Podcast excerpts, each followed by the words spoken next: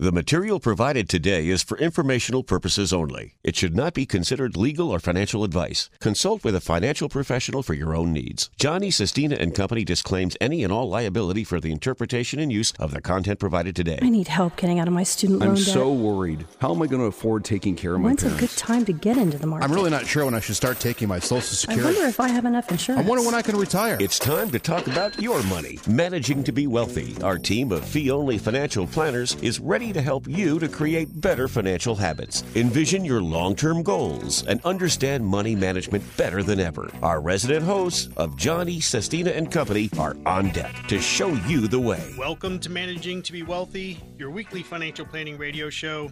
I'm your host, Stephen Lucan. Joining me this afternoon, Tony Payne, Spencer Hagar. We are all certified financial planners. Uh, today's show, we're going to be talking about American enterprise, the history behind it, history on the importance of it and our economy, and even could extend to the global economy. Uh, bef- before we get to that, we always like to open up with some current events. Tony, what's on your mind these days when it comes to current events and the economy and financial planning? Well, we know there's been a lot going on. I mean, there's the war going on. There's a potential of other things going on in the world after this. So we're we're definitely trying to be as forward-looking as we can be in what we're researching and looking at. And you know, this might be the tip of an iceberg now, and we just really have to stick to things and really see it through. But there's a lot going on right now, whether it's the Fed and rates or this global stuff or even the trade picture. I mean, that's still not settled with the supply chain. So there's definitely a lot going on right now. Okay, Spencer, what specifically is on your mind these days? Uh, I've honestly more of the Fed and interest rates. Like I've been looking at the 30 year for mortgages. 30-year It's mortgage? been popping a lot. Close to five percent now, yeah, it's right? like four, four and a half, or just topped it. It's getting close. It's crazy to look at what that's hit Right. after what it was a year ago. But people will be appealed now with uh, variable rates or uh, arms, right, Tony? It's a good idea. Uh, it depends, and you see my face curling up as I say it depends. I mean, it really depends. Yeah. Um, and, and I think also interesting, I think I'm starting to see the jumbo rate a little lower than the traditional 30 year, which is a little interesting. Sometimes I think we'd see that higher. Yeah. Yeah. And there's there's talk now. I'm seeing a lot more articles about the inverted yield curve. Yeah. Where short-term rates end up being higher than long-term rates. Uh, that's a concern because usually that is a sign of a recession. Uh, again, we're not saying to change your in, a portfolio strategy. You should always have that planned out in advance. So that's not what I'm going. But inverted yield curve is a big uh, benchmark to be concerned about. To your point, uh, Spencer, about the interest rates, right? The Fed, I've again more articles. Apparently, some people are predicting seven more rate increases this year. Yeah. There's even talk they may increase it a half a basis point, you know, 50 uh, basis points next time. We don't know where it's going, but interest rates are climbing quickly. And that's, uh, I think, a good thing, but where's it going to stop and settle down here? Right. I mean, it's that balancing act, too. I mean, we saw where new home sales were finally slowing down. It seemed like the first time in a couple years. I mean, that's what the Fed wants in theory. They want to put the brakes on so that prices don't keep climbing. So hopefully they can navigate this soft landing that they call it mm-hmm. and not crash the economy with a hard landing. Yeah.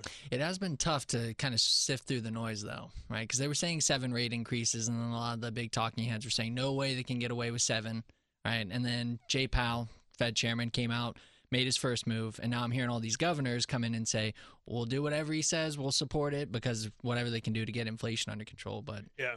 Well, the, like the St. Louis Fed governor, I, I forget his name, but he he was he's let's go, Yeah. giddy up, let's meet, make this happen faster. He's encouraging quicker response with increasing of interest rates. So we'll, we'll see where it goes. But again, that's a big impact on everyone's financial plan, especially mortgage uh, rates. And uh, we always talk about it on the show. If you're in a house, you better plan to be there for an extended period of time. I say ten years at minimum and and we may see a, a slowdown in housing, uh, new mortgages, new home purchases, and so forth. There will be a slow. I think it already is happening, Yeah. but it might be more in Middle America and certain uh, economies, but it's happening.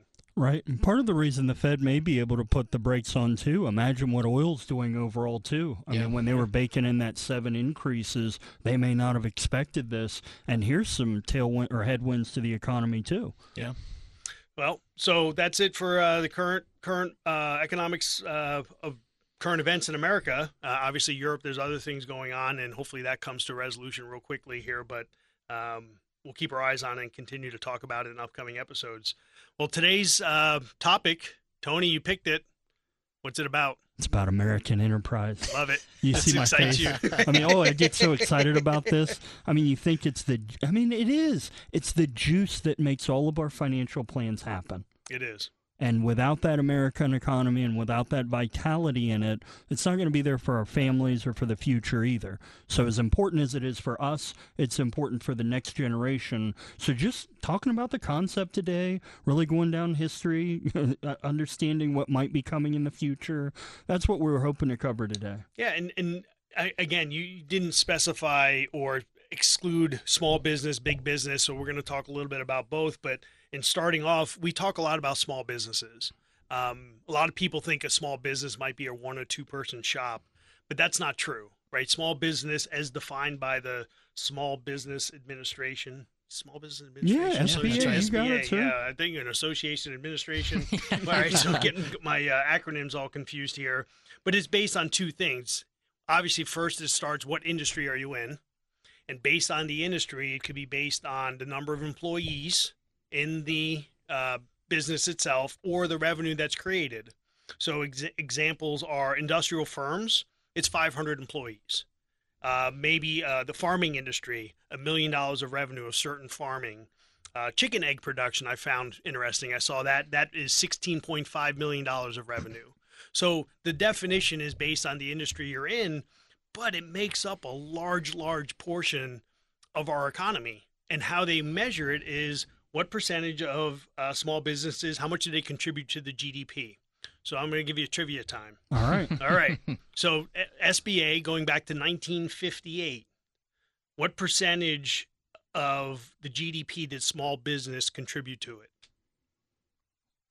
Spencer, you first. I'd say I don't know, 55%. Okay. 90? Okay. Spencer wins. He's at it's 58%. So uh, 58% of the GDP was uh, comprised by small business. I'm, I'm going to challenge In that stat Yeah. because small businesses grow into big businesses. Yeah. So so that's one thing. Uh, in 1980, it shrunk to 50 percent, and then from for the next 30 years, it hovered around 50 percent, and then in 2014, it started to decline, and now we're hovering around 43 percent, and this is all through the SBA uh, statistics. So what we're seeing is a decline in small businesses. I'm concerned by that, right? So where where does that economy go to? Is it all going to big business? Is it going to government? So wh- why is this happening? So it's a question to be answered. Yeah, probably big business, right? If you had to guess, that would be mine. Yeah. Well, and I mean, you look at some of the stats behind the scenes, though, and we know small business. I mean, you think about a lot of things. Local is where you're going to get the best. That's where you're going to understand your customer the best. Being able to adapt and not be some big behemoth organization that has to have 18 meetings to decide on what color paper you're going to use. I mean, small businesses usually have 16 times more patents per employee than larger businesses do. So, I mean, that just tells you right there innovation's coming from the small business. It is. It starts there. No, look at Apple, right? Started in a garage. Was it uh, Steve Jobs, Steve Wozniak Yeah. started Apple computers in a in a garage. So it starts, as you said, it's start, every business starts as a small business, and the other thing too is it creates jobs. The creation of jobs comes from the small business side.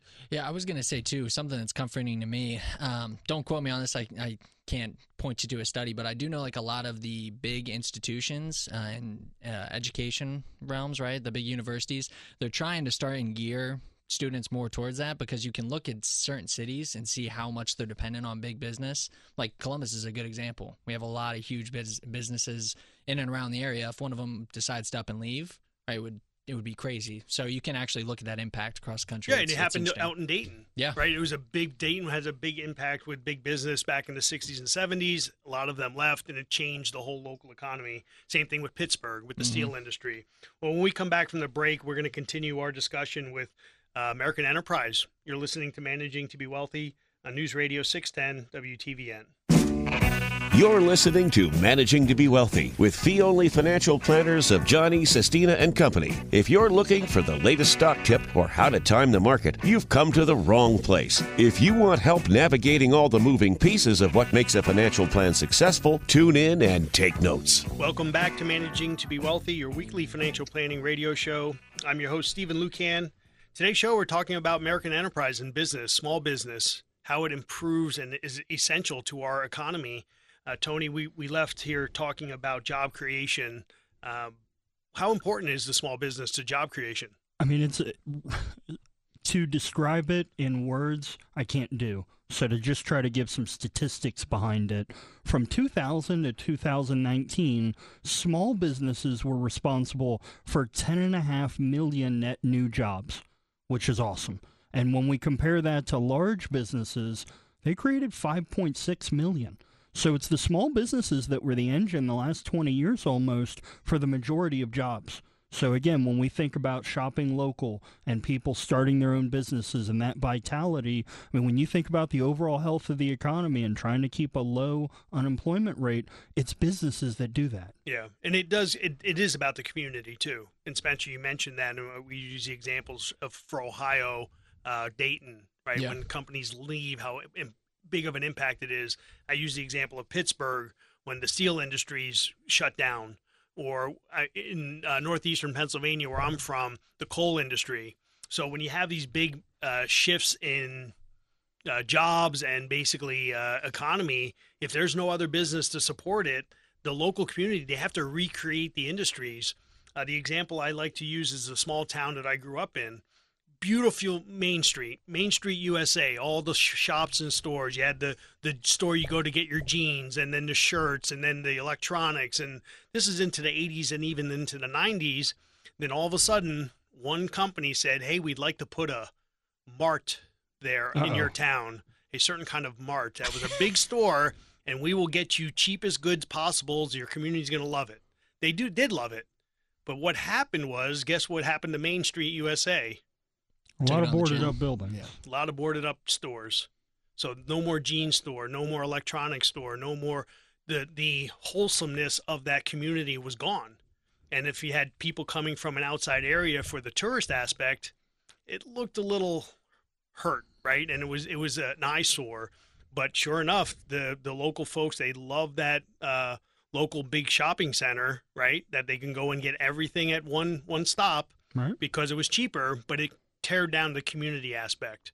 And that was the one thing that's the fight, small business, big business, and that we fight in America today. Right. I mean, there's that balancing act. We know it too of you want the community to be inviting to business and be somewhere that business wants to be, but at the same time, you want to make sure that you're not driving business out.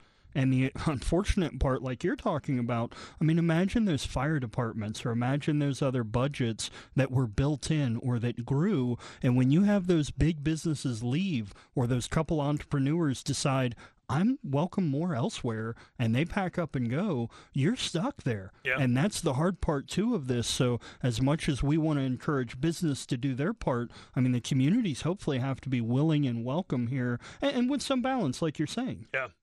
And go ahead, Spence. Yeah, I don't know. It, it did it did all kind of drive this home. Like this is a perfect Tony topic, but um, I hope that's good Yeah, thing. yeah, no, it is. All right, uh-oh. but seeing how much small businesses rely on like other small businesses within the area, right? You get a couple to leave, and then it really doesn't impact on everything else. Right, it's So domino effect. Yeah. And it kind of drove it home. I used to, because I've grown up in Columbus. We've always been a pretty big city, constantly expanding. And then I would kind of go outside and see some of the other cities where they try and limit how much new big business they let in.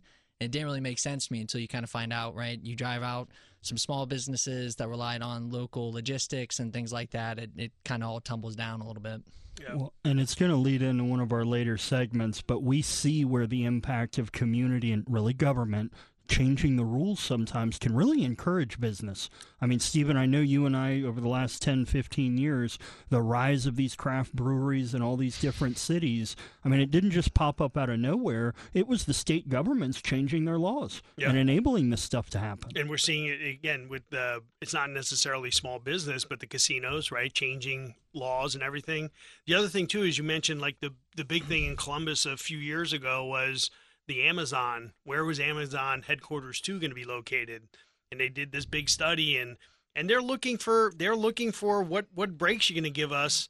And the question that I asked, and somebody said, "Hey, but what about all the businesses already here in town? What are they going to say?" Right. So there's a lot of so you're going to give them all all these tax breaks to move in. Where are the tax breaks? We've been here for 30, 40 years. It- Where are tax breaks? So there's got to be a level playing field there as well. Right, and that's the interesting part here where we can all be pro business, but at the same time, where's the fairness? And we know fairness is subjective, Mm-hmm. and sometimes fairness is what lobbyists do you have working for you, Spencer? I plead the fifth. Yeah. okay. Well, the other thing too with smaller businesses, it, it promotes um, there's more diversity, uh, women owned, minority owned, right? So that's that helps too with the the economy and helps with the local community is very very important. So small businesses are the staple and the backbone of every community and every economy, and encompassing the larger economy. If we're going to keep this thing going, we got to keep small business going. We do. We do. We have to support them. Um, that's where I'm concerned about the e-commerce, right? Going, logging on, and I do it. I'm as guilty as anyone else. Logging on, hitting a button, and it shows up in the mail a couple days later. Whatever product you want to buy, that impacts the local economy, and that's where the local. Are we going to start charging local sales tax on these e-commerce prog- products? Yeah, I started not to get too, uh, not to get too Taxi? No, not even that. Just t- too sentimental. But I was thinking about this when we were preparing for today, and I remember like I would talk to some people during the shutdown. I'm not trying to bring it back to COVID, but people would kind of joke about that. Like you would eat out, and then you'd be like, "Oh, I'm supporting the local economy." You know, it almost became a joke. And you think about it doing the show, and it's like maybe we all should have been thinking that way a lot more outside of just during the shutdown, right? No, right. It focused. It was Yeah, a focus, exactly. right? When Yeah. we didn't have that local restaurant to go, and then suddenly, hey, we could go. Yeah. But there's only one server for the 500 people that are in the building, right? Because everybody was there. Yeah. You had to keep them happy. So next time you show up, there are two servers, right? Absolutely. So So, what I'm hearing for the 100th time is trickle down economics is real. if I go to a business and I shop there and they have to hire people and those people get paid and you have to buy goods to make me happy and those people get paid, it seems like everybody's going to be happy at the end of the day. It's not a direct transfer hope, to one right. Yeah, person, right. But it's how the economy works. it is. It is. And that's that's an important piece to it all. So uh, there, were, there was a great little uh, article that we, we got from Business uh, News Daily, and it was the 21 of, of America's oldest companies, which I thought was pretty cool because there are some really old companies that are a part of this country. Um, the oldest one going back to 1752. I was sort of floored by it. I was like, wow, that's pretty old. Right. Cas- Caswell Massey. 1752. Yeah. I mean, again, we're doing our research here and looking into it, and the idea that George Washington gave a bottle of one of their colognes to the Marquis de Lafayette. I mean, what a cool thing to be able to say in your company's history. You think about all the different ups and downs they've been through. Really neat to see that. Yeah. I was just in Boston at the Lafayette Mall. See? There you go. Yeah, my favorite though. Did there's you a, participate or help the local economy? I sure did. Yeah, yeah. No, but I did like this. I, so there's a lot of big names in here, like J.P. Morgan's, of course, in here, Citigroup's in here, and my personal favorite was uh, Pabst Brewing Co.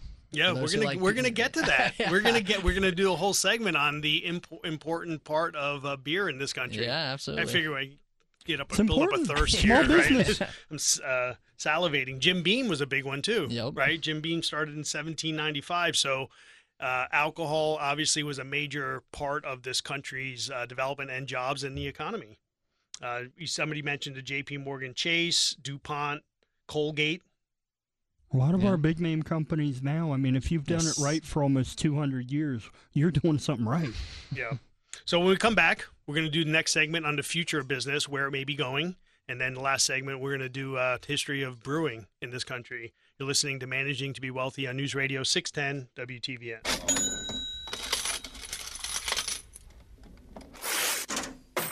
Welcome back to Managing to Be Wealthy, your weekly financial planning radio show. I'm your host, Stephen Lucan. Joining me on today's show is Tony Payne, Spencer Hagar. We are all certified financial planners.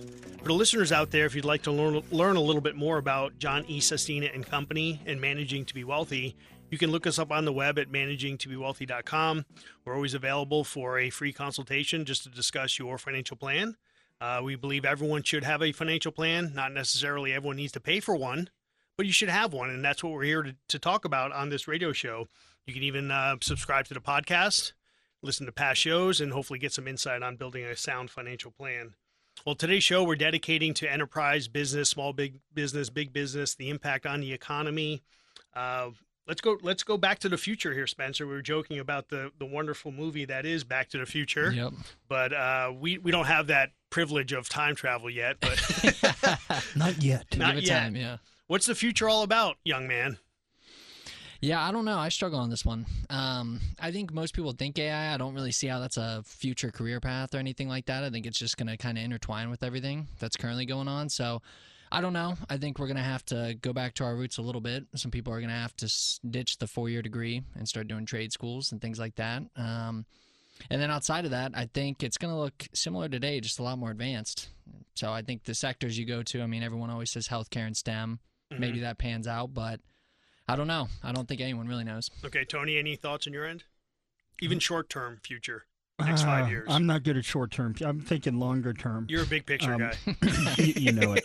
Um, I, I don't know. I can honestly see the day, and just looking at everything we see, where I don't know how else to say it, but actual work, physical labor, that which requires you to be present, where that's going to be the premier labor, where that's going to command a premium, where you think about somebody who could be anywhere, work behind a desk, maybe the machine could learn it or repeat it. It's going to be those high skilled jobs, like Spencer mentioned, I think, where it's the trade schools and I'll say doing things where it's really going to require a person. That's what we trust. So I, I just can't help but think longer term as the nature of work shifts, hopefully the, the value of working with your hands goes up too. I agree. And and for the business owner, and we've been talking a lot about small business, for the small business owner, right now they're strapped with the concept of work from home, right? Um, yeah, it's great. I think it's it's pr- proven a a possibility.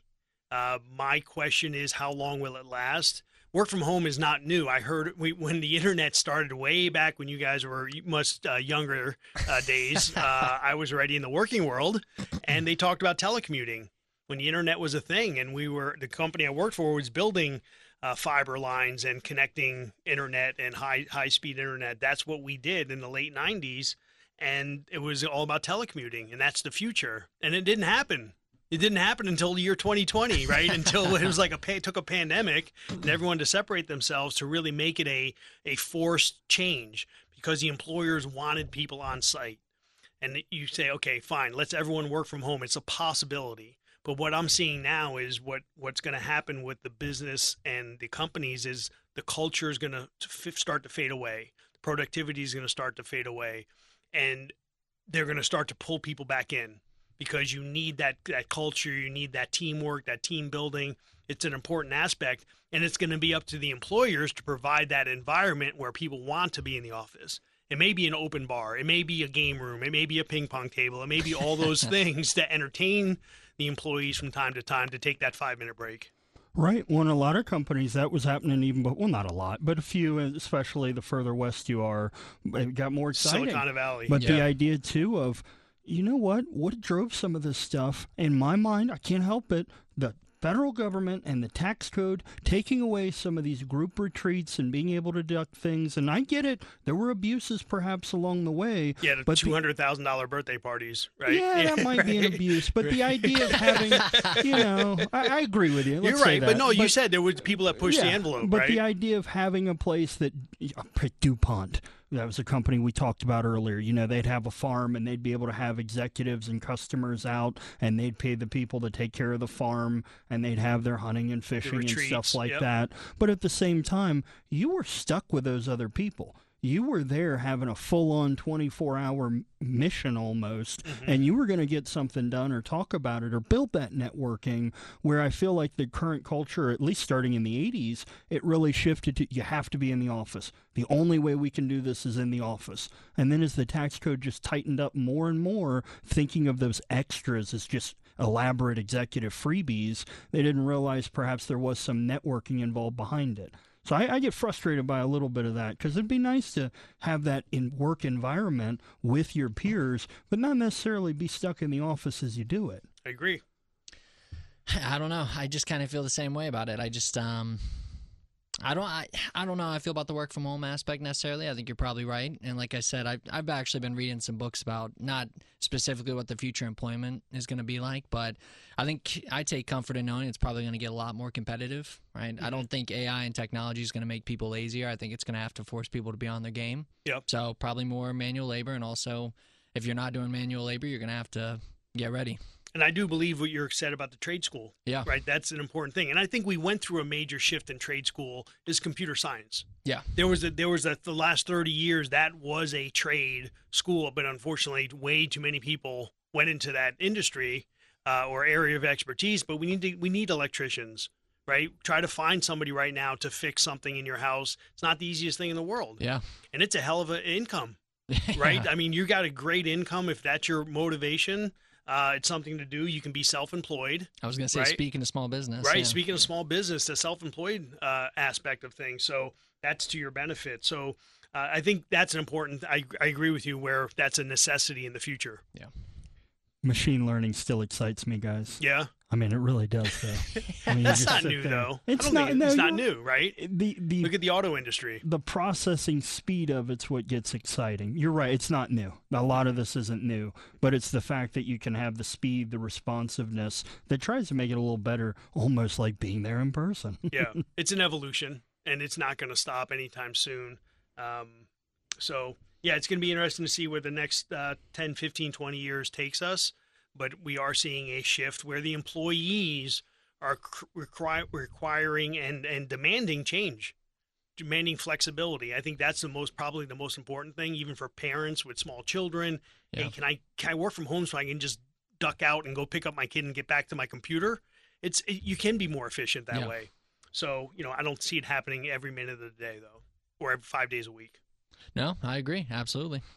Anything else about the future, Tony? Oh man, it's exciting. A lot of people may think negatively, and I could too at points, but I think there's just going to be exciting things coming.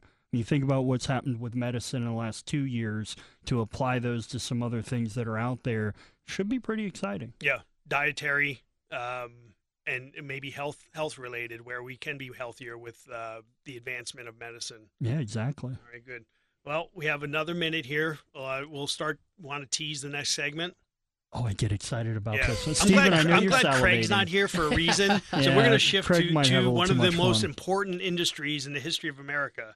And Tony, what is that? That is the beverage, adult beverage. We're talking about beer, people. Yeah. Uh, the beer industry in America. It- it's it's been the backbone for a long time. There's a lot of examples of entrepreneurship throughout, and an industry that's faced a lot of adversity. Mm-hmm. Literally killed by the federal government for a couple years. Yeah, So here we are, and this will be exciting, I think, to dive into. I think so. I joke because Craig Craig's an IPA guy, and I just can't stand IPAs. fancy man. And uh, me of German heritage loves my. I love my lager, my pilsners. So that's what it's, we're going to center around the German immigrants. Uh, we can talk about the Irish whiskey.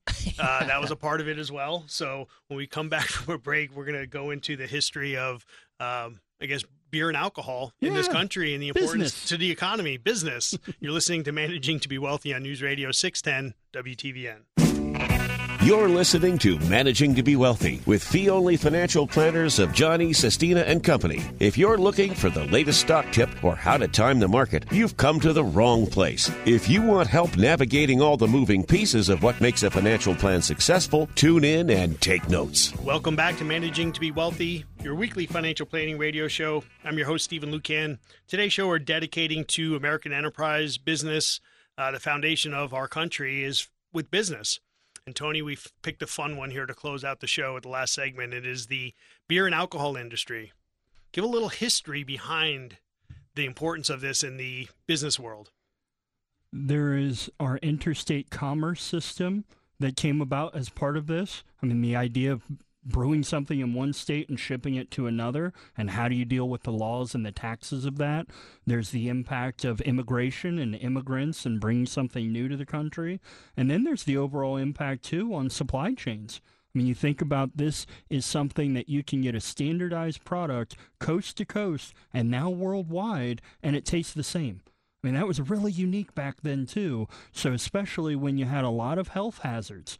I mean, this is something that when you knew where it was made and you knew that label, you knew it was safe. Yeah. I mean, now I think that's something we take for granted, but there's just so much here, and that, that to me is just the beginning of it. That's a good good point. And, and you shared a article with from history.com on on this. Uh, it's fantastic. It says how 19th century German immigrants revolutionized American beer industry, and that's really what we're talking about. And apparently, it was the German Triangle, which was uh, St. Louis, St. Milwaukee, and Cincinnati. Cincinnati. Yep, yeah. yeah. And when I moved to Ohio, I didn't realize how influential Cincinnati was in that in the beer industry, and, Yeah. and and you realize it's a pretty big deal. Uh, but and what I I found interesting in this article is even during the Civil War, how the uh, beer makers would ship the beer down the Mississippi River to the Union soldiers to just give them some enjoyment for the day and drinking beer because one it was 10% of the Union army were German immigrants. So they were obviously accustomed to having some uh, nice, refreshing lagers at the end of the day, and that was their supporting of the uh, of of the war through your commerce, as you said, Tony. Right, and at the end of it too, I mean, there were es- estimated to be four thousand different German breweries in 18, in the 1870s. Yeah. I mean, exactly what you're saying. I mean, we t- kind of joke about the idea of beer barons, and now we think of maybe a couple big names, but there were local beer barons all over the country that made their wealth and started off their family's generational wealth in this industry. Yeah, So it's my really neat. favorite one is the oldest American brewery, Yuengling. Right, I, I, A great that was my, you know, that was the go-to for me back in my youth, uh, my 21-year-old days. Uh, we'll start there, and uh, I had my Yuengling lagers, and that is my go-to, still my go-to these days. But started in 1829. Right, and you think about the, just American business and how this is such a fabric of American life. How did the Yankees pay for Yankee Stadium? How did they hire Babe Ruth? Yeah. From the proceeds of beer sales. Yeah, the owner Jacob Ruppert was uh, was a beer owner, right? a brewery owner. Yeah, it's fantastic. I mean, again, things that we wouldn't necessarily think of, but again, one industry trickling down, trickling, uh, literally trickling all over the place. And even go ahead. I was gonna say I love the way this uh, HistoryChannel.com the way they uh, put this out though because I've seen some of the History Channel documentaries like uh, uh, you see like Rockefeller and all those big names and how cutthroat they were, and then I'm reading through uh, Pabst because Stephen, what you're alluding to, Great Chicago Fire burned up all the breweries. He was 90 miles up the up the lake. Yeah. And then just sent it down, flooded the zone. Ten years later, to your point, did Yeah. the same thing during the Civil War, and just Marketing. It's not cutthroat, but Right. I mean, talk about taking advantage. Right, took, took advantage, but he he was marketing his Yeah. his beer, and they ended up creating a brand recognition, and it created a staple Delicious in to that community. Yeah. So it it is amazing, and then as you said, interruptions as well in trouble times. Yeah. During World War One, there was a lot of pushback because of the German influence of the beer industry, and with World War One being in, instigated by Germany, there's a lot of tension there in America. Uh, we were sour about the Krauts, if you might say that. Yes. Um, pardon me.